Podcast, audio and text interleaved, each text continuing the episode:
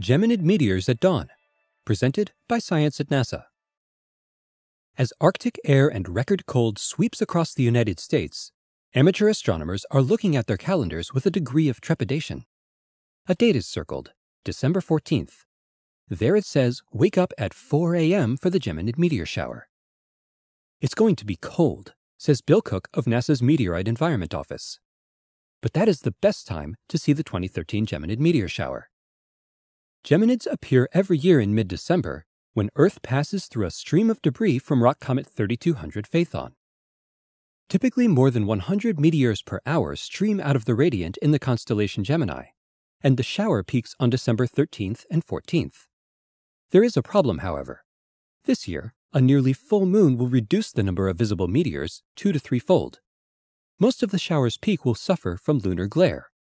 Most, but not all. There is a magic hour of good visibility just before dawn on Saturday the 14th, says Cook. The moon sets around 4 a.m. The dark time between 4 a.m. and sunrise is a great time for meteor watching.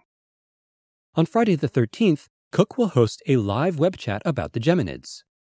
He and colleagues Danielle Moser and Rhiannon Blaauw from the Meteoroid Environment Office will be on hand to answer questions from 11 p.m. until 3 a.m. Eastern Standard Time. They will also be broadcasting live images of the sky over the Marshall Space Flight Center. Cook expects to see dozens of Geminids during the broadcast. The Geminid meteor shower is the most intense meteor shower of the year, notes Cook. It is rich in fireballs and can be seen from almost any point on Earth. Even a bright moon won't completely spoil the show. Moreover, the debris stream from rock comet 3200 Phaethon is broad, so the shower is fairly active all the way from December 12th through 16th. If you miss the magic hour on Saturday morning, try looking on one of the adjacent nights, Cook urges. Whichever night you choose, the Geminids are going to be cold. Bundle up and enjoy the show.